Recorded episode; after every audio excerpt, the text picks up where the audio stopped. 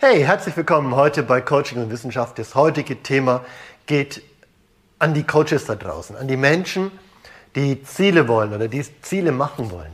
Und es ist ein bisschen so in die Feinheiten der Zielearbeit gedacht, um euch mal ein bisschen klar zu machen, was ist ein gutes, kraftvolles Ziel und welche Eigenschaften hat das und warum Smart nicht immer die Lösung ist. Also bleib dran, schalt ein und wenn du Lust hast, abonniere diesen Kanal.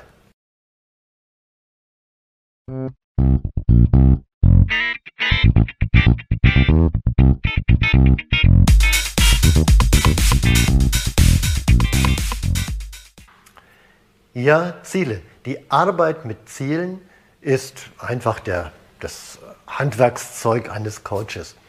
Arbeite nie ohne ein Ziel, hat mein Lehrer zu mir gesagt.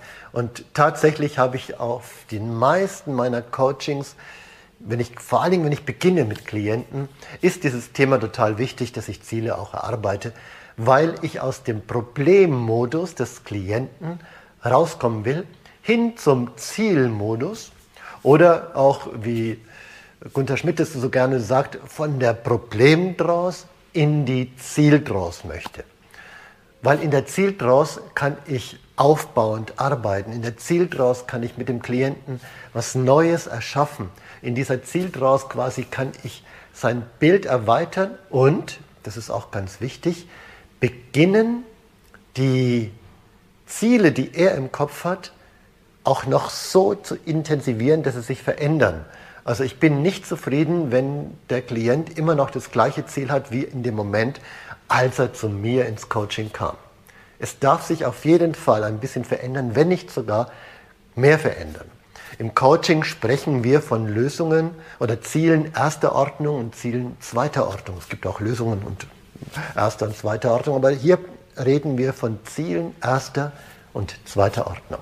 Das bedeutet Ziele, die ich mir schon selbst gesetzt habe, die ich erreichen möchte, und Ziele zweiter Ordnung, in dem auch zum Beispiel die Glaubensmuster, die neuen noch mit dabei sind, damit was Besseres, Klareres und auf einer anderen Ebene die Lösung entstehen kann.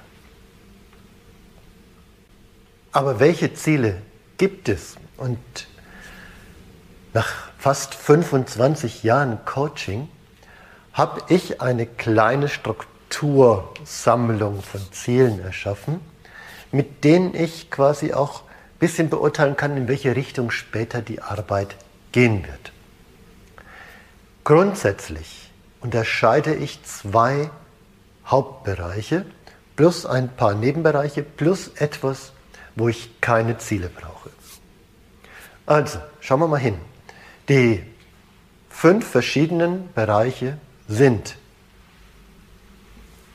Wir beginnen mit dem ersten, mit dem ersten strukturierend aufbauende Ziele, also strukturaufbauende Ziele. Das bedeutet, der Klient kommt und sagt, pass auf, ich möchte etwas tun, wo ich mich mehr fokussieren möchte oder wo ich mich mehr darauf konzentrieren möchte. In dem Moment muss er für sich beginnen, intern seine, ja, wirklich die einzelnen Schritte einzutrainieren und auch die Motivation dafür zu erschaffen. Beispiele dafür ist Joggen gehen. Sport machen, Ernährung umstellen, Schreibtisch aufräumen. All diese Sachen, die wir vielleicht auch im Sinne von Tiny Habits, also schau dir das Video dazu an, also in kleinen Schritten sozusagen auch definieren können und die aufbauend immer, immer bessere Gewohnheiten geben. Wenn ich es also schaffe, mit dem Klient ein Ziel zu erschaffen, das kleine Teilziele hat, die er aufbauend immer weiter erreichen will, dann habe ich ein Ziel, das den SMART-Kriterien völlig entspricht. SMART, für die, die es nicht kennen, heißt, es ist spezifisch. Also der Klient hat einen, einen Film vor, der, vor den Augen und kann es genau sehen, was passiert. Es ist messbar. Ich habe Punkte, wo ich sage, habe ich erreicht, habe ich erreicht, habe ich erreicht. Es ist attraktiv, also anziehend. Es ist realistisch und unter eigener Kontrolle. Und es ist terminiert, das heißt, es hat einen Zeitpunkt, in dem das stattfindet. Das sind strukturaufbauende Ziele und sind ja gerade im Business ganz deutliche und klare Dinge. Wenn es aber, jetzt kommen wir zum Punkt 2, wenn es aber um Veränderungen des persönlichen Erlebens geht, Veränderungen von Glaubenssystemen, Loslösung emotionaler Blockaden und systemischer Verstrickungen. Wenn es um sowas geht, dann muss ich anders arbeiten.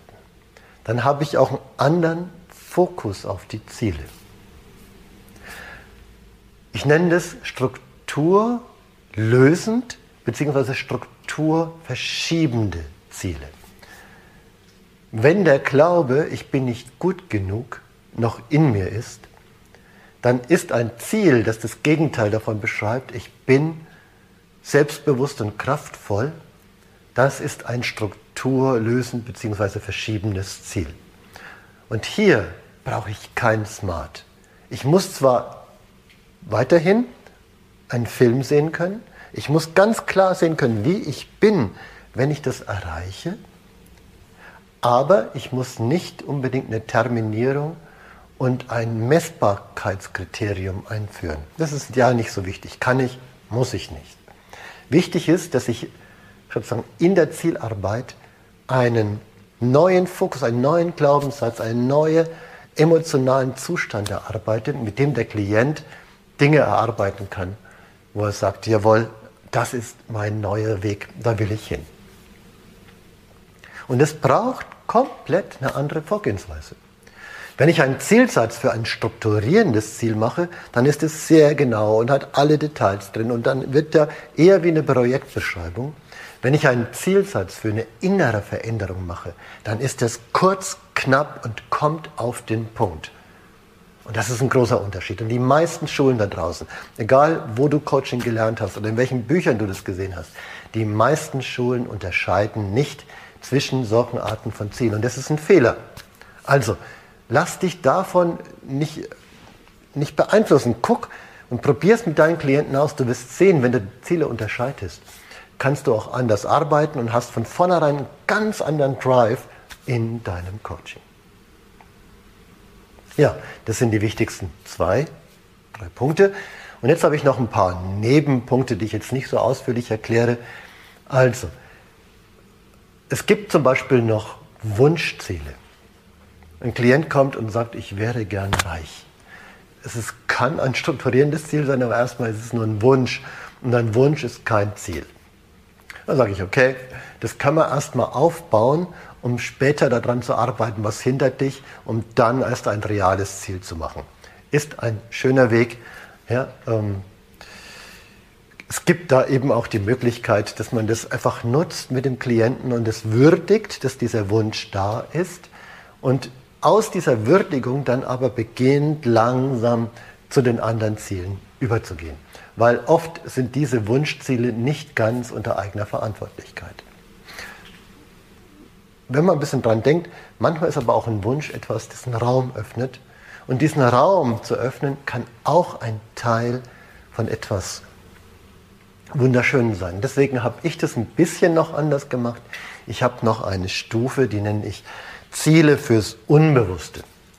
Also wenn du dir vorstellst, ich mache einen Zielsatz, der hat nichts Konkretes, der also ne, verbunden mit meiner Liebe, erschaffe Verbindung zu den Menschen, dass es denen gut geht, erarbeite gemeinsam mit ihnen Lösungen und bin glücklich und zufrieden dabei. Dann habe ich zwar nichts gesagt, habe zwar ein grobes Bild, aber ich habe nichts gesagt, äh, aber es tut mir gut. Und vielleicht aktiviert es ja mein Unbewusstes, auch hier wieder Lösungen zu generieren, die dann später praktisch sind.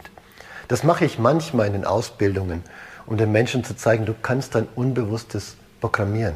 Auch in der Hypnose ist es manchmal hilfreich, solche Ziele einzupflanzen, die dann wie als ja, Kompass für das tägliche Leben sind. Aber die sind auf sehr hohem generalisierten äh, Bereich und unterstützen eher das Gesamtziel und die Teilarbeit, die ich später mache.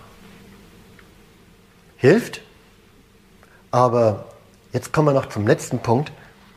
Das hier sind keine Ziele. Es gibt wenig Punkte, wo ich nicht unbedingt ein Ziel machen muss, aber, machen muss, aber dieser Bereich ist tatsächlich wichtig. Das ist also bei Ambivalenz beziehungsweise zwei ähnlichen Zielen, die mit jeweils einem starken Bedürfnis verbunden sind. Wenn ich hier als erstes mit dem Klienten eine Zielearbeit mache, dann sagt er, boah, was für ein geiles Ziel, aber im nächsten Moment wird er sagen, ja, aber das hier fehlt mir. Und dann tschupp, kippt das ganze Ziel wieder in sich zusammen. Es kriegt keine vollständige Unterstützung vom Unbewussten. Er wird seine Dinge nicht erreichen, einfach weil er immer dingelt zwischen A und B. Hier gibt es andere Möglichkeiten, damit zu arbeiten. Das Tetralemma zum Beispiel, Integrationsmethoden. Erstmal zu gucken, was ist das Gemeinsame, können wir so verbinden. So viel ist möglich. Aber diesen Weg zu erschaffen, braucht eben auch andere Wege, die vor der Zielarbeit stattfinden. Okay. Ich hoffe, du hast so ein bisschen Einblick gekriegt, was es bedeutet, vernünftige und gute Ziele zu machen. Und ich lade dich ein, einfach diesen Kanal zu abonnieren, dabei zu bleiben und so den weiteren Themen, die ich irgendwie mache, nochmal ein bisschen mehr Aufmerksamkeit zu geben, indem du den Kanal abonnierst. Also, sei dabei. Bis zum nächsten Mal. Ich freue mich. Tschüss.